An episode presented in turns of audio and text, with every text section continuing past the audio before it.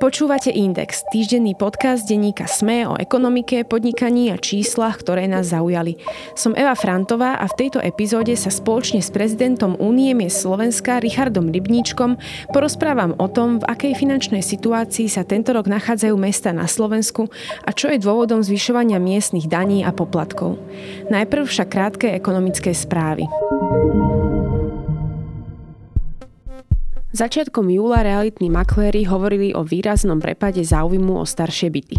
Najnovšia analýza spoločnosti Bankot Investments ukazuje, že záujem kupujúcich klesá už aj pri novostavbách. Za uplynulý rok sa v Bratislave predalo najmenej bytov od krízy v roku 2009 až 2011. Viac o tejto téme sa dočítate v článku Tomáša Vašutu na webe denníka Sme. Maďarská ropná spoločnosť MOL, ktorej súčasťou je aj rafinéria Slovnaft, plánuje zažalovať slovenskú vládu. Dôvodom je mimoriadný odvod zo zisku. Bývalý minister financií Igor Matovič vyhlásil, že sa prípadného súdneho sporu neobáva. Argumentoval pritom nariadením Rady EÚ a porovnateľnou sadzbou navrhovanou aj v ďalších krajinách únie. Od nového roka zdražili dialničné známky na slovenských cestách skokovo o 20% Minister dopravy Andrej Doležal argumentuje tým, že ceny sa nemenili 12 rokov. Naopak, náklady na opravu a údržbu ciest medzičasom výrazne narástli. Pribudlo aj ďalších 300 km dialničných a rýchlostných úsekov.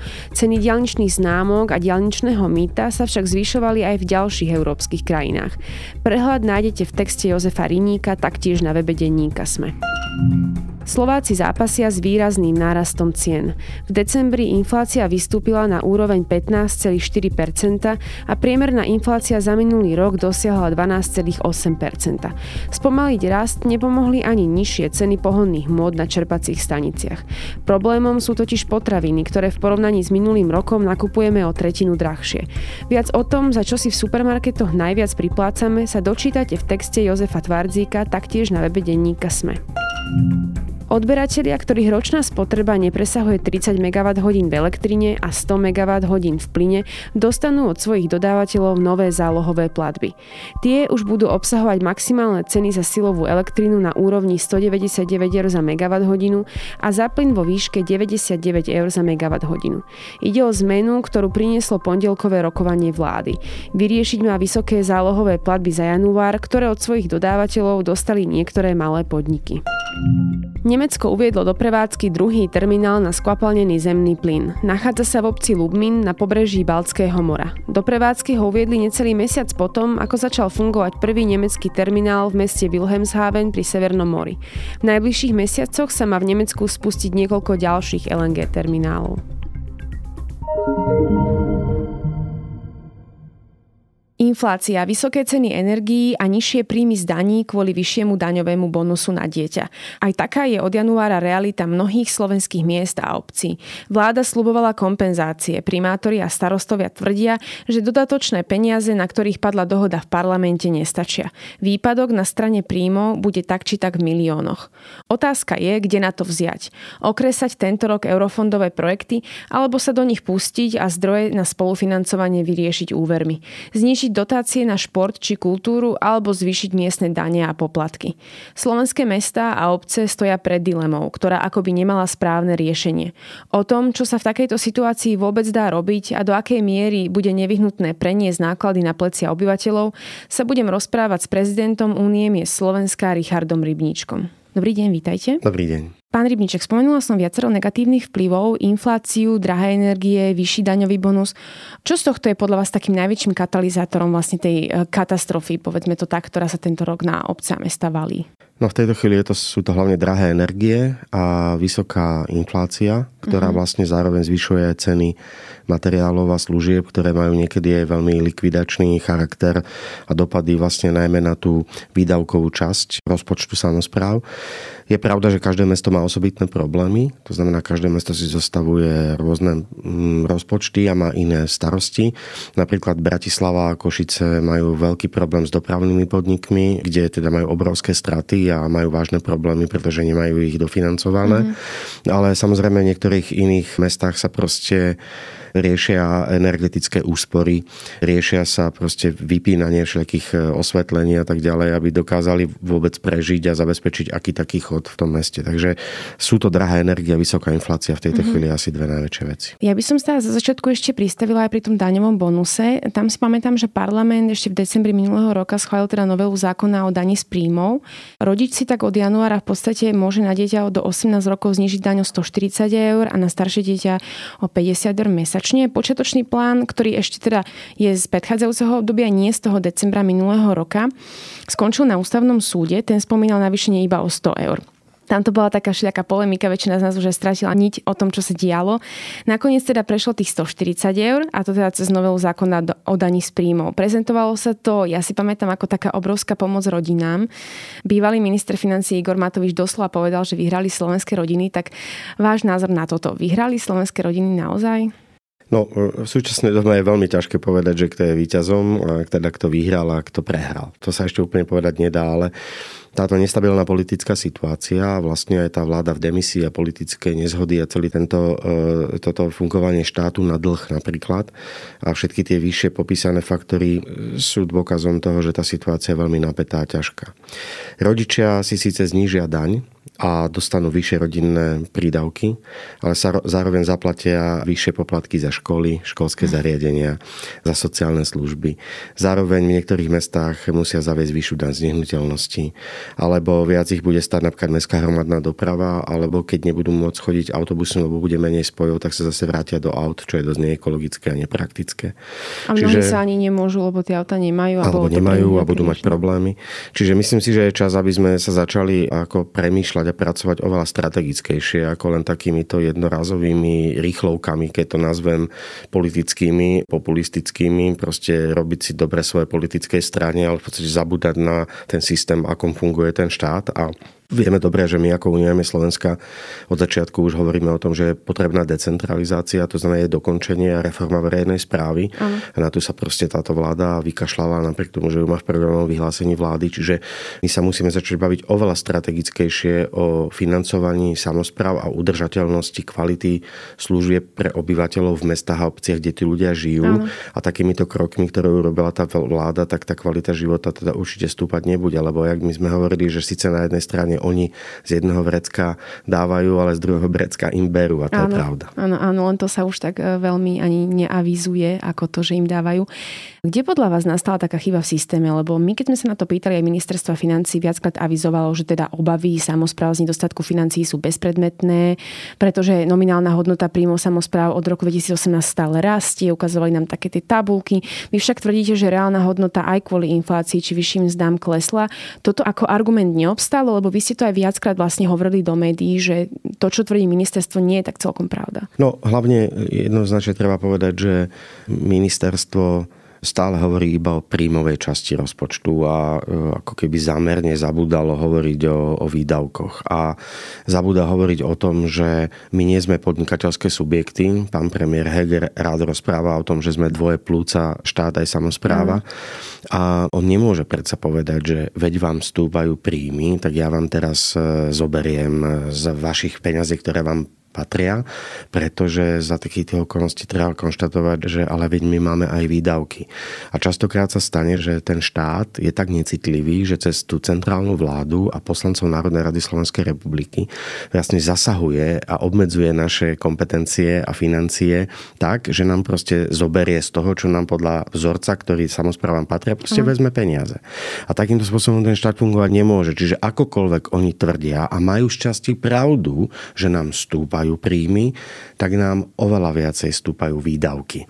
Inými slovami poviem, budem konkrétny, keď plánujeme na budúci rok približný rast v príjmoch okolo plus 4%, tak keď si vezmeme, že len inflácia na úrovni 15% plus energie a tak ďalej, no, tak v živote, to nemôže, v živote to nemôže pokryť e, tie výdavky, ktoré my musíme zniesť. Takže ministerstvo financí trošku účelovo hovorí iba o príjmoch a zamlžuje to, že my máme oveľa väčšie výdavky. Ako možno poslanci reagovali na vaše tieto pripomienky, lebo ja si pamätám, že tesne pred hlasovaním v parlamente ste dokonca vyzývali poslancov, aby za tento zákon nehlasovali a to teda nielen vy, ale aj Združenie miest a obcí Slovenska, Asociácia prednostov úradov miestnej samozprávy a tiež Asociácia komunálnych ekonómov Slovenska. Majú si také spoločné vyhlásenie.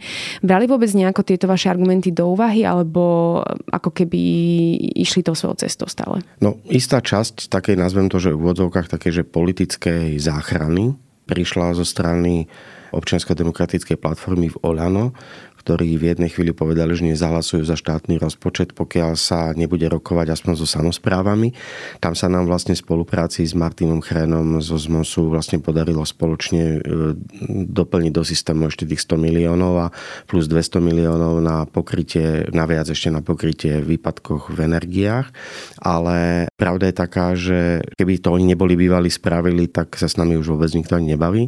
Ale na druhej strane platí v princípe, že absolútne podceňujú samozprávu, podceňujú to, že občania bývajú v mestách a obciach a že kvalita života sa určuje predovšetkým tam, a obyvateľia posudzujú svoju kvalitu života podľa toho, ako sa im žije v meste a obci, kde proste, jak ja hovorím, že sa tešia, kde sa radujú, kde smútia, kde umierajú, proste tam, kde žijú. Mm.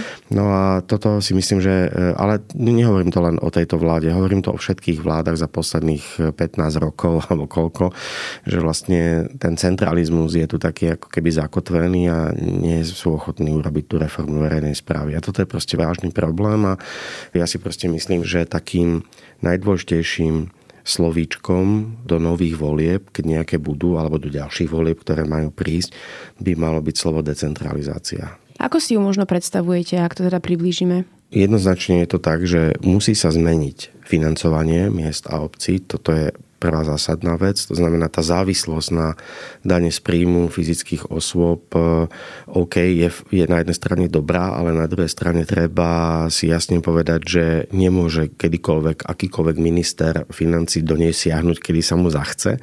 Čiže Ako napríklad som, teraz. Že, áno, takže povedal som, že tie príjmy by mali mať väčšiu stabilitu, väčšiu predvydateľnosť a väčšiu vlastne istotu, ktorú my potrebujeme na to, aby sme my dokázali plánovať naše rozpočty. Lebo viete, dobre, že my plánujeme rozpočty nie len na najbližší rok, ale ano, plánujeme rozpočty aj na najbližšie dva roky.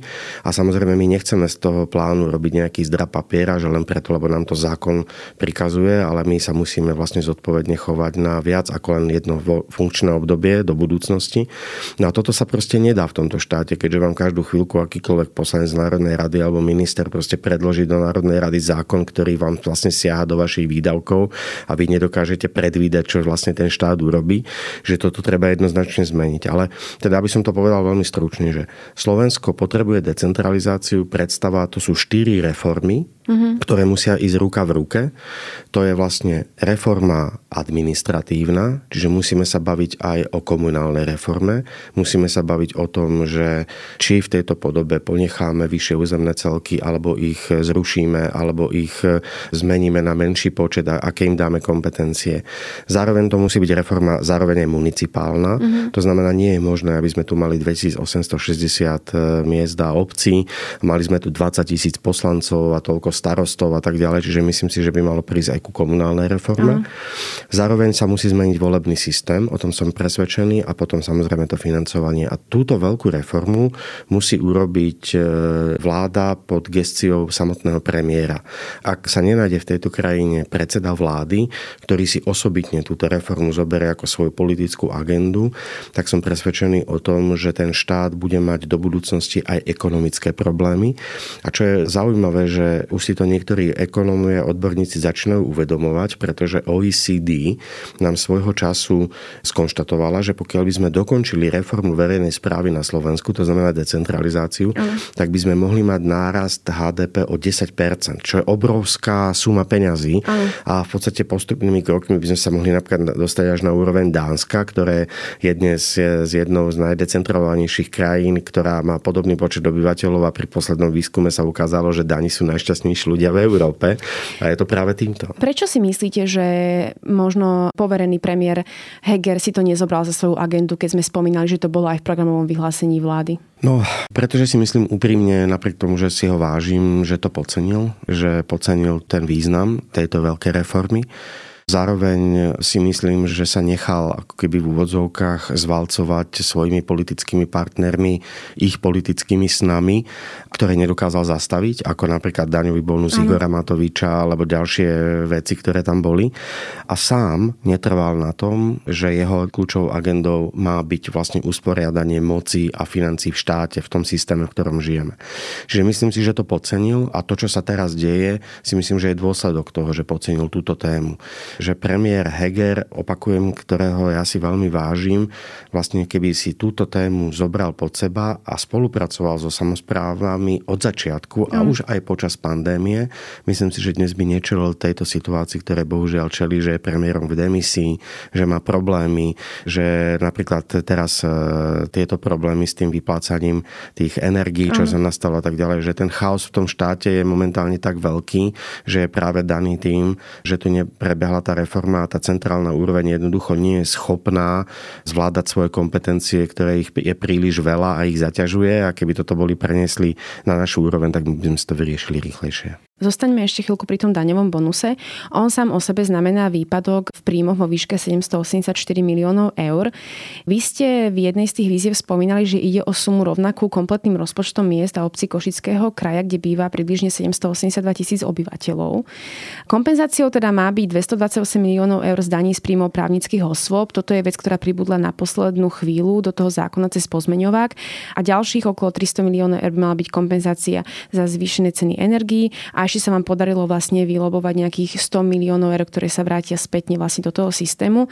To však nerieši ale celý výpadok. Únia miest sa vyjadrila teda, že to nie je dosť, ale pomôže to prežiť. Čo ste v tomto zmysle mysleli tým, pomôže nám to prežiť? No, znamená, že zachovať bazálne funkcie miest. To znamená svietiť, kosiť, udržiavať cesty, chodníky, v podstate poskytovať sociálne služby, učiť deti v materských škôlkach, základných školách, aby mohli tam chodiť a vôbec fungovať, aby sme tam vedeli kúriť, svietiť. E, napríklad ale pomáhať dotáciám na kultúru a šport, čo nie sú naše originálne kompetencie, mm-hmm. ale v tých našich mestách sa to deje a ukazuje sa, že vlastne kultúra a šport častokrát žijú práve kvôli mestám a, a samozpráve.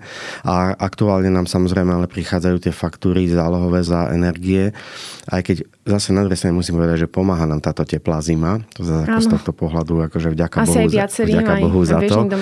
A takže situáciu stále vyhodnocujeme a sledujeme ju, ale hovorili sme hlavne o týchto bazálnych funkciách. Mm-hmm. Bola by situácia možno rovnako vážna, ak by do celej veci nestupovali ešte tie ďalšie premenné, lebo daňový bonus je jedna vec, ale teda aj vy ste spomínali na začiatku, že tá najhoršia a najväčšia položka je práve tá inflácia a energie. Sú oni teda také zaťažujúce, že ak by sme nemuseli riešiť aj tie, možno, že ten daňový bonus by nebol až taká veľká katastrofa? No, eh, vo svojej podstate vždy je to katastrofa, aj, aj takéhoto výrazu, lebo vy ako náhle v akomkoľvek takomto štáte, je Slovensko, dovolíte, aby si ktorýkoľvek eh, predseda politickej strany rozhodol naplniť svoj vlastný politický sen o podpore rodín tým, že oslabí systém miest a obcí, tak e, som presvedčený o tom, že potom si uvedomia, že si to vlastne môže dovoliť ktokoľvek a tam už ten vzťah, ktorý je podporovaný aj tou decentralizáciou, prestáva byť zaujímavý. Prepačte, to hovorím stále, dostávame sa potom k typu Orbána, urbanizácie politiky, ktorá je položená na skôr autokratickom režime rozhodovania jedného človeka o všetkom v podstate a na ktorom sú všetci závislí a to už oslabujeme demokraciu, čo v Dánsku nie je možné, ani vo Fínsku, ani v Rakúsku, ani nikde, kde v podstate mesta a obce a tá decentralizácia je vlastne zdrojom ekonomického blahobytu a kvality služieb v tých štátoch. Takže aj, aj vtedy by to bol problém. No ale zároveň ja som, viete, ja som primátorom od roku 2010. To už sa dá teda povedať, že mám za sebou toho dosť veľa a vlastne my máme obrovské modernizačné dlhy. Pribúdajú nám kompetencie bez dostatočného finančného krytia a tak ďalej, tak ďalej. Mohol by som opakovať. Čiže a, a zároveň ďalšie máme tu demografický vývoj vývoj. To je extrémne ťažká veda. Starnutie, mladí ľudia nám odchádzajú. Ano. Nevieme, akým spôsobom ich máme udržať. Robíme čo aj v našich silách, ale proste ten štát nefunguje tak, ako má.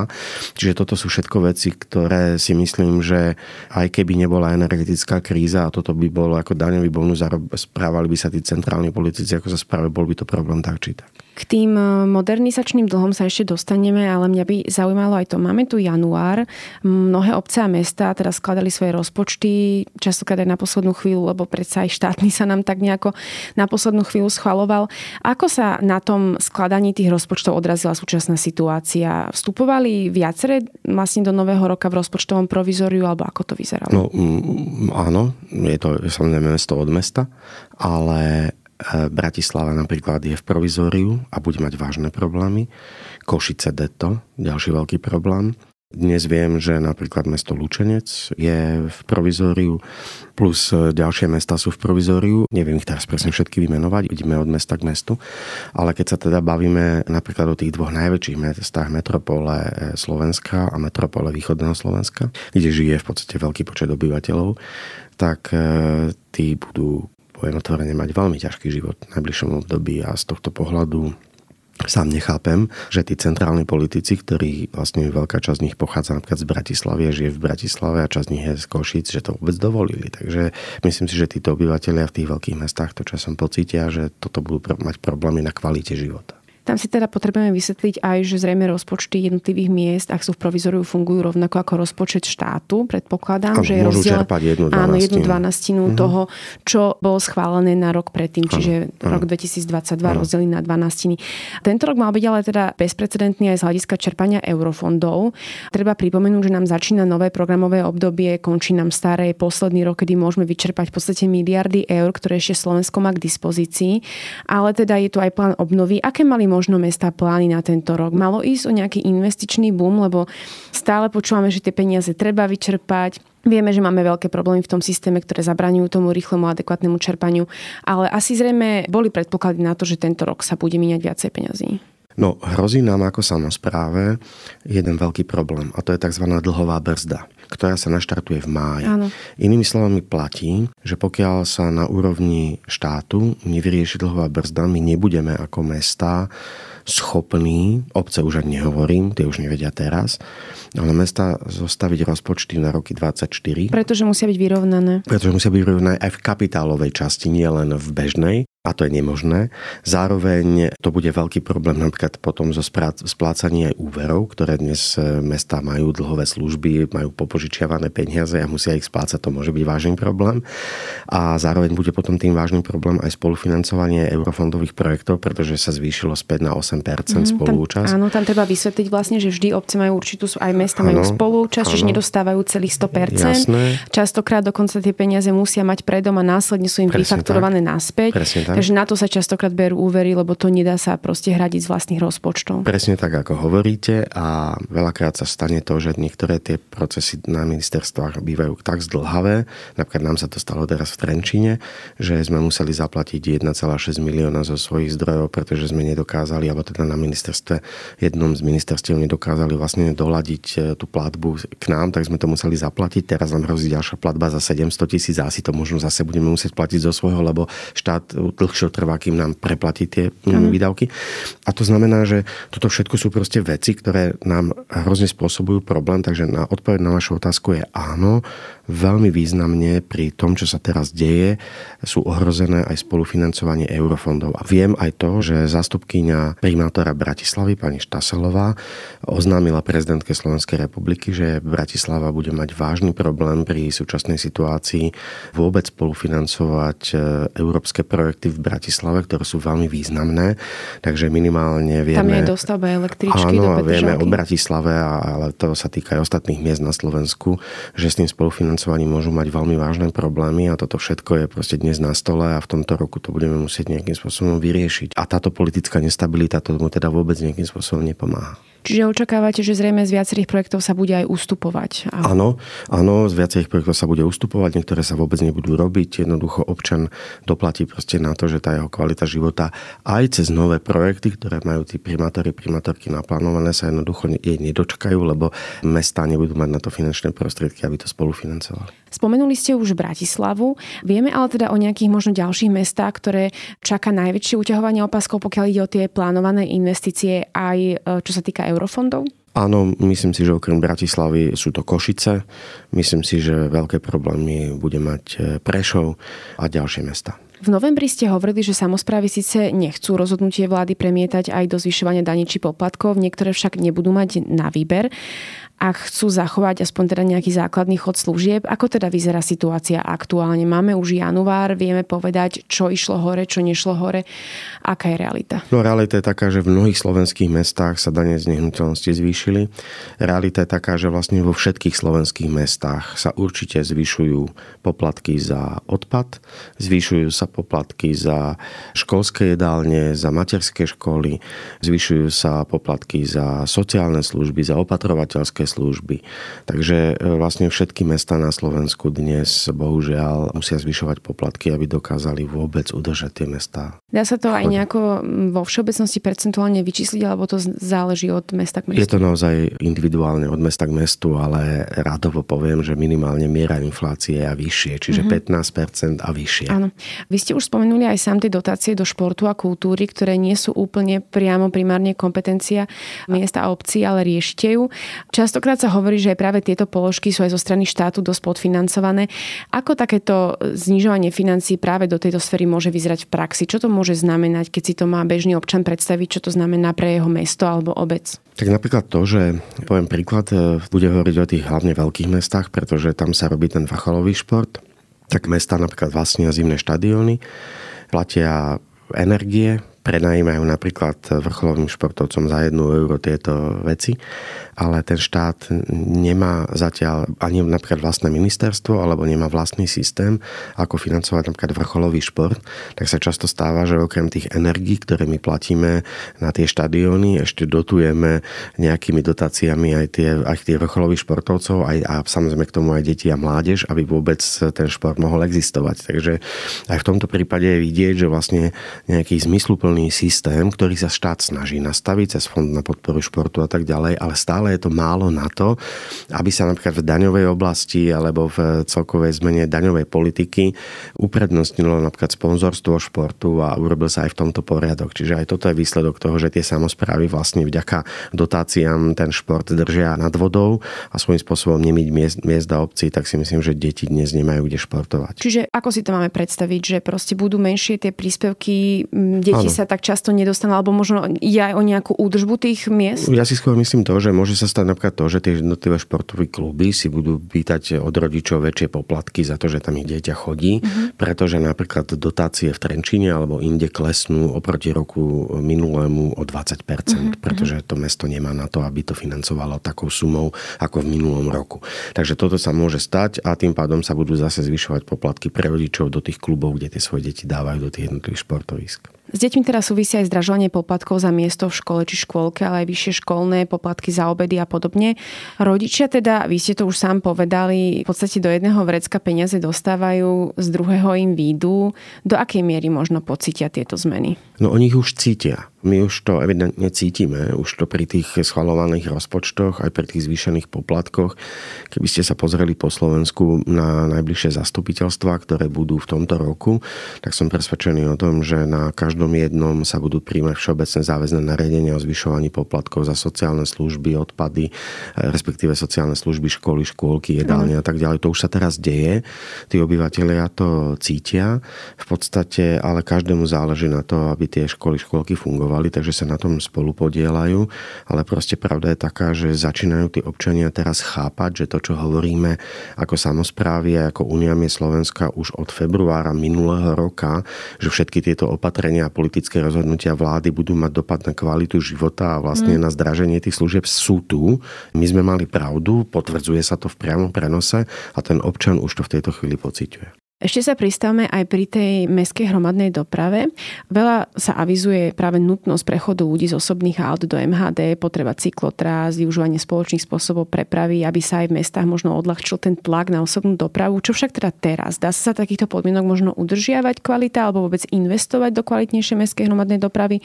Lebo pre väčšinu ľudí je práve ten nedostatok spojov alebo kvalita hlavný problém, pre ktorý nechcú presadať do meskej hromadnej. Čo sa bude diať? Toto je veľmi individuálne. Samozrejme mesto od mesta mesta, ale platí, že slovenské mestá, či už bol COVID alebo v týchto ťažkých časoch utečeneckej krízy, veľmi dbajú na ekologizáciu a na klímu a už dnes príjmajú opatrenia, ktoré vlastne sa snažia akoby viac vlákať ľudí do mestskej hromadnej dopravy. Poviem príklad v Trenčine.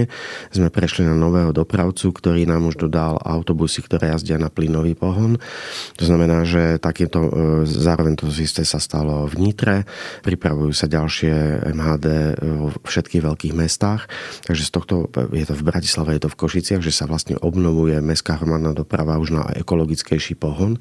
Samozrejme Bratislava a Košice tým, že majú vlastne dopravné podniky, ale k tomu ešte aj Žilina, aj Prešov, majú extrémne problémy s platbou výdavkou, pretože majú tam električky a tak ďalej, sú mm-hmm. elektrifikovaní, čiže dnes to je veľmi vážny problém. Kvôli no, energiám. Kvôli energiám.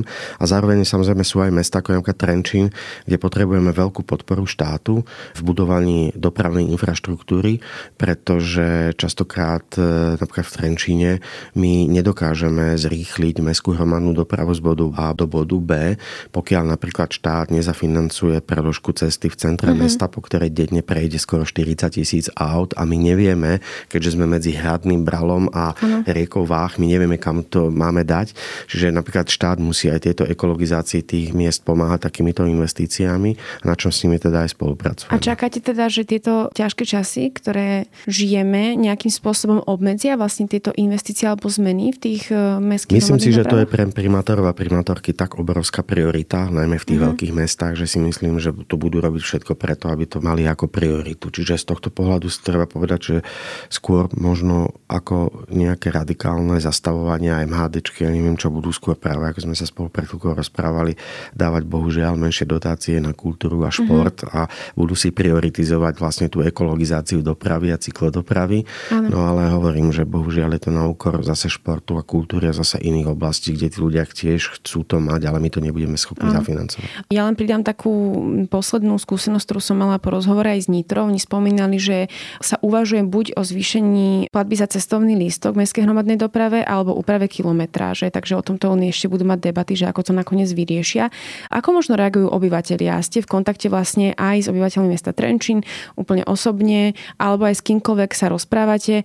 Ako možno, že reagujú na tú vzniknutú situáciu, ak sa im snažíte vysvetliť aj dôvody týchto krokov, alebo že prečo sa to vlastne deje? My to vlastne robíme stále. To znamená, my sme tým občanom vlastne každý deň na očiach. My sa s nimi vieme bez problémov kedykoľvek stretnú na ulici, vidia nás tam chodiť, žijeme tam s nimi. E, no, Samozrejme, že najmä tá staršia generácia je trochu napätá, že nevie, či bude schopná to všetko financovať.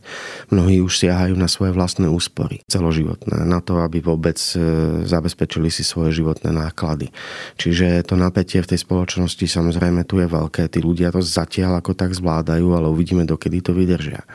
A viete, na druhej strane e, je to hrozné v tom, že my sa bavíme o tom, že chceme robiť klimatické opatrenia, aby sme ľudí dostali smerom do MHD MHDčiek a v podstate štát nám bere peniaze alebo nás nejakým spôsobom nekompenzuje v súvislosti s verejnou hromadnou dopravou. Napríklad počas covidu štát v, absolútne v štychu nechal Žilinu, Bratislavu, Košice, Prešov, ktoré majú vlastné dopravné podniky a nikto im to nekompenzoval a tie musia teraz zvyšovať napríklad e, lístky a tak ďalej. A teraz sa vás pýtam, že prečo by človek mal zaplatiť viac a potom prestúpiť do toho autobusu, keď sa pohodlnejšie dostane tým autom. Čiže je to také trošku akože všetko hrozne kontraproduktívne kontraproduktívne a bohužiaľ tí centrálni politici na toto nemyslia a mám pocit, ako keby mali pocit, že riadia len tú svoju oblasť, ktorej oni buď rozumejú alebo na ktorej záleží, ale vypadáva im zo zreteľa to, že ten štát je proste komplex, e, súbor opatrení, ktoré na seba nadvezujú a mali by pri každom rozhodnutí vnímať, aké to bude mať dopady aj na iné zložky obyvateľov toho mesta. Obávam sa, že štát toto nejako, alebo tedy politici to neriešia. Máme tu ako jeden z možných scenárov aj predčasné voľby.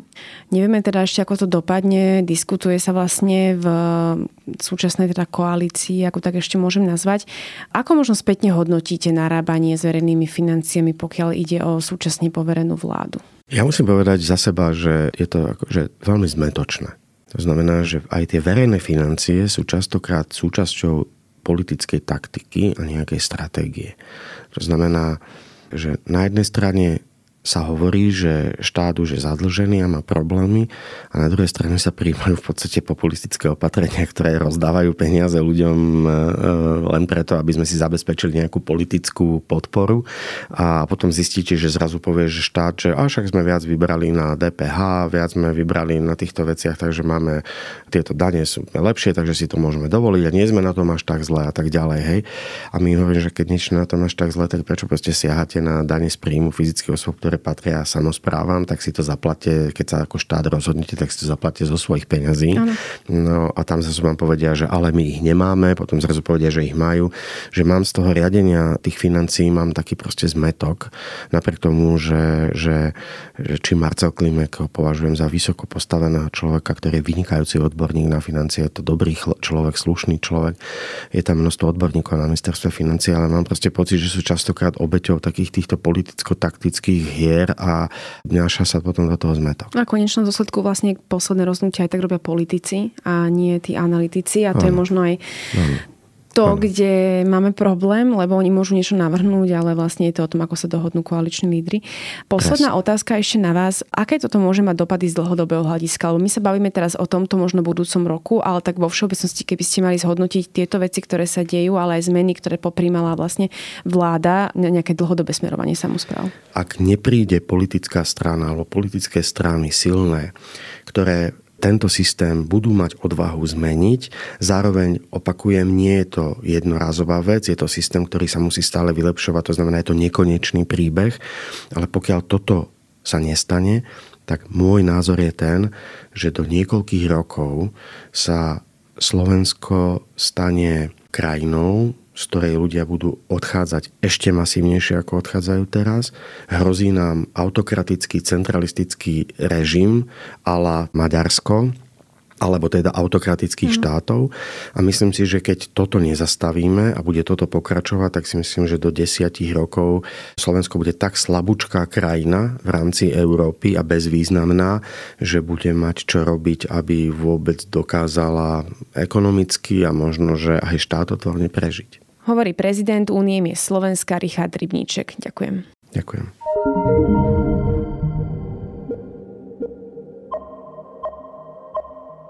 Počúvali ste Index, ekonomický podcast denníka SME, ktorý vo štvrtky nájdete vo všetkých podcastových aplikáciách, ale aj na webe denníka SME. Som Eva Frantová a na tvorbe podcastu sa podielal aj Marek Franko. Ak by ste mi chceli poslať vaše námety alebo pripomienky, respektíve ste v podcaste našli chybu alebo vám niečo nebolo úplne jasné, pokojne sa mi ozvite na podcast index zavinačsme.sk. To je odo mňa všetko, počujeme sa opäť vo štvrtok.